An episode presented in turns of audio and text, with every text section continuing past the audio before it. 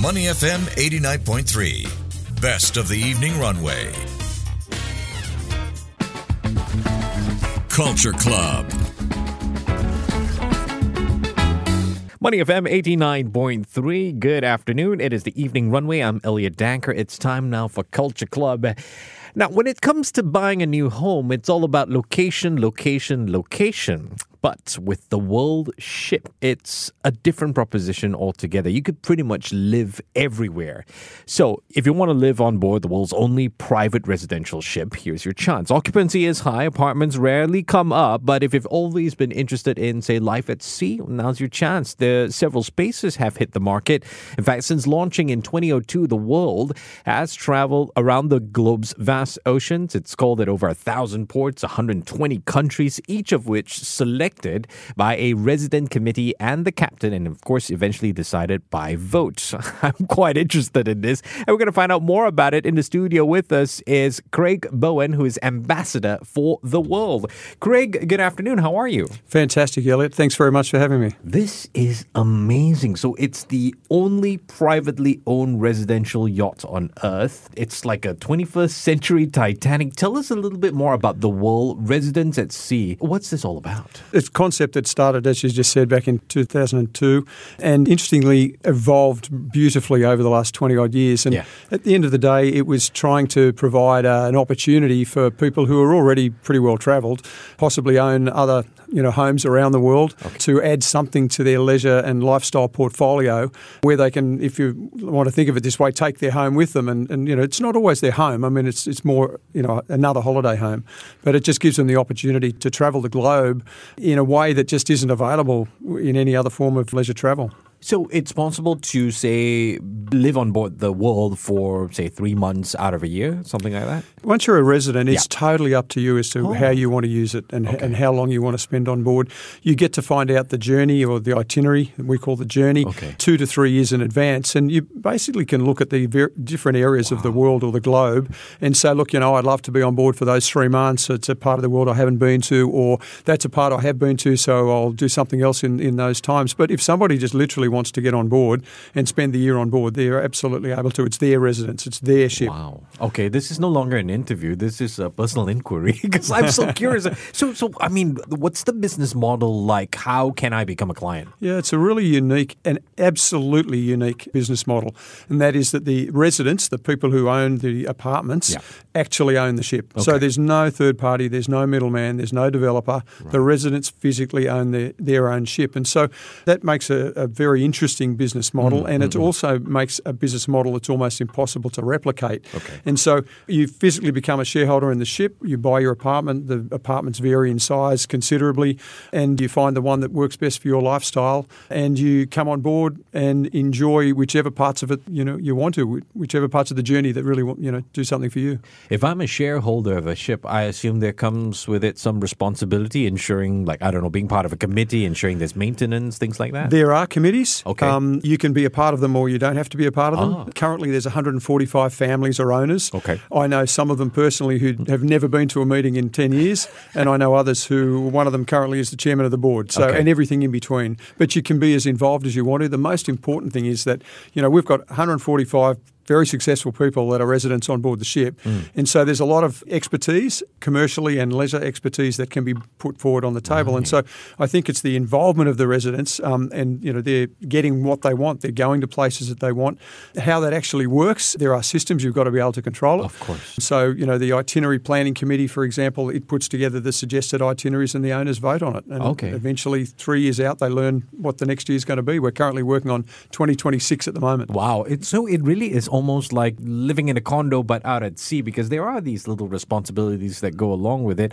I'm curious, Craig, when it comes to the residence, is it all about if I can afford this apartment and if the apartment opens up? Or do you guys look at, I don't know, matching like minded residents? We don't specifically look for Okay. matching like-minded Okay, residences. However, pricing we genuinely feel is the lesser consideration. Mm, you either financially capable or not.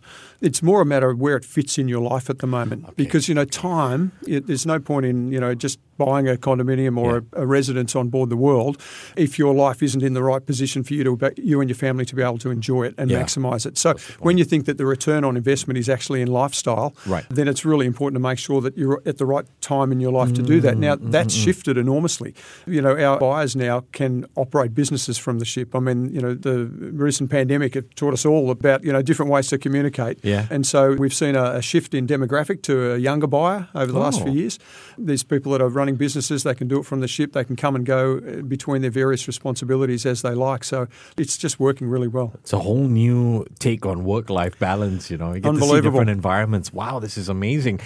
I'm shy to ask this question, no. but let's talk about I don't know apartment size or, or, or, price. What what is the the range we're looking there's, at? There's quite a range, and, okay. and it, it, starts from what we call a studio. Okay, um, they're around 33 square meters, um, right up to uh, 300 square meter three bedroom penthouses, oh, and a number of opportunities in between. By far, the majority of the inventory are two bedroom units, mm. somewhere around 100 to 130 square meters. Okay, so quite residential in size and dramatically different to any other sort of you know travel at sea. What's a studio cost on average? Look, I can only just explain that the range in price is between okay. about two to 15 million. Okay, fair with, enough. With US and with the majority of the activity in around the five to six million US. Fair enough. But I'd just like to go back on the point that price isn't the important thing. Yeah. It's very much yeah. about where it fits for you. When you're looking at that and when you're in that particular bracket, the price becomes a secondary thing. It's more about, as you mentioned, how it fits in your lifestyle. I do wonder, any Singaporeans part of the clientele? Look, confidentiality means Aye. that we can't we can't actually we can't actually detail okay. it. All I can okay. I'd love to tell you though that we've got owners from 19 countries wow. uh, on board, so it's very multicultural. It's very international. There's no dominating anything on board. At the end of the day, it's a community of, of like-minded people who mm. have been very mm. successful, mm-hmm. but they want to have a great time. And you know that's led to some really dramatic changes in the way we're delivering itineraries at the moment. A lot more adventure travel is involved, and so you know that's that's really the summary of that. You mentioned early on there are families that live on board. I'm imagining kids growing up in this environment. Have you personally seen that, and any opinion on on how it impacts a child's developing years? Look, that's a very minor part of the of the equation. In that this is not anybody's permanent home. Yeah, and but so you get exposed with so many cultures. It must be quite nice. It's it's an amazing yeah. part of the journey. And in fact, one of the residents talked to me some years ago to help me understand how important the involvement of family yeah. is yeah. in a in a situation like this. I mean, we've we've seen some trends to what we call multi generational travel generally in, in on the globe at the moment. But the world creates an unbelievably safe and secure platform for wealthy people to be able to involve their families um, in travel and the kids and the grandkids yeah. um, as they come through the cycles. So look, it's, it's, a wonderful. It's like the university of the world. Yeah, yes, yeah. yes, that's a great description, and, and I I love this idea of being exposed to so many cultures, and I can only imagine what a worldly experience it would be for any kid. Craig, let's talk a little bit about you. You've represented the ship for over five years. You've introduced many families to the residential concept and life at sea. Previously, you were the managing director of Cruise Traveller Australia, specialist in small ship and expedition sailing for over 20 years. You sold the company back, uh, or this year, in fact. You spent a lot of time at sea. I have had the privilege of spending a lot of time at sea. And just to, to correct one little thing there, sure. during that whole 20 years that I was involved with Cruise Traveller, I've also represented the world through that whole right. journey. So I've so actually seen the evolution. I've seen the evolution of the of the product all the way since 2003. So just one year after it was launched, and that's been fantastic because I've I've actually watched the product grow yeah. with the changing market. Yeah. It is changing, as I mentioned earlier. Our, our ownership's reducing in age. The style of things that people are wanting to do has really changed. Yeah. You know, we've got a huge focus on what we call expedition travel now. Okay. And so we're going to really remote places that the ship can go. It's fully ice rated. It's been to Antarctica. It's wow. been to the Arctic, the Northwest Passage, all sorts of amazing places. And that's just definitely a focus of the residents now is to in, in, introduce this more like slow style of travel, immersion in the actual culture or mm. the nature or whatever it is that the attributes of that particular destination are. That's the focus. And look, we still mix in with it great iconic cities. I mean, the ship's coming to Singapore Yep, next year, yep. which we're really excited about because uh, the pandemic held us off from coming to Asia for, or held us off from going to a lot of places, but including Singapore for the last few years. I think it's four or five years since the ship's been in Singapore. So Yeah. we're very excited uh, for her to come back. A great example of the, the way the itineraries work on the world. She's here for four days. Okay. From my hotel room this morning, I, I watched, uh, sorry, last night, I watched a ship come and go into Singapore in a few hours. Wow. And I thought, this is an amazing city. Why is the ship doing this? And, and I'm not trying to draw any comparison to a cruise ship. It's because there isn't any. Mm. It's just that the world makes a point of spending there an appropriate amount of time in a port Yeah. so that the residents can actually learn about that place, experience that place. Not even necessarily only spend time there. They might get off in Singapore and do something interesting in, you know, the hinterland or in Malaysia or somewhere and rejoin the sh- ship Yeah. somewhere else. It's so flexible because it's your ship. You Yeah. can do what you like.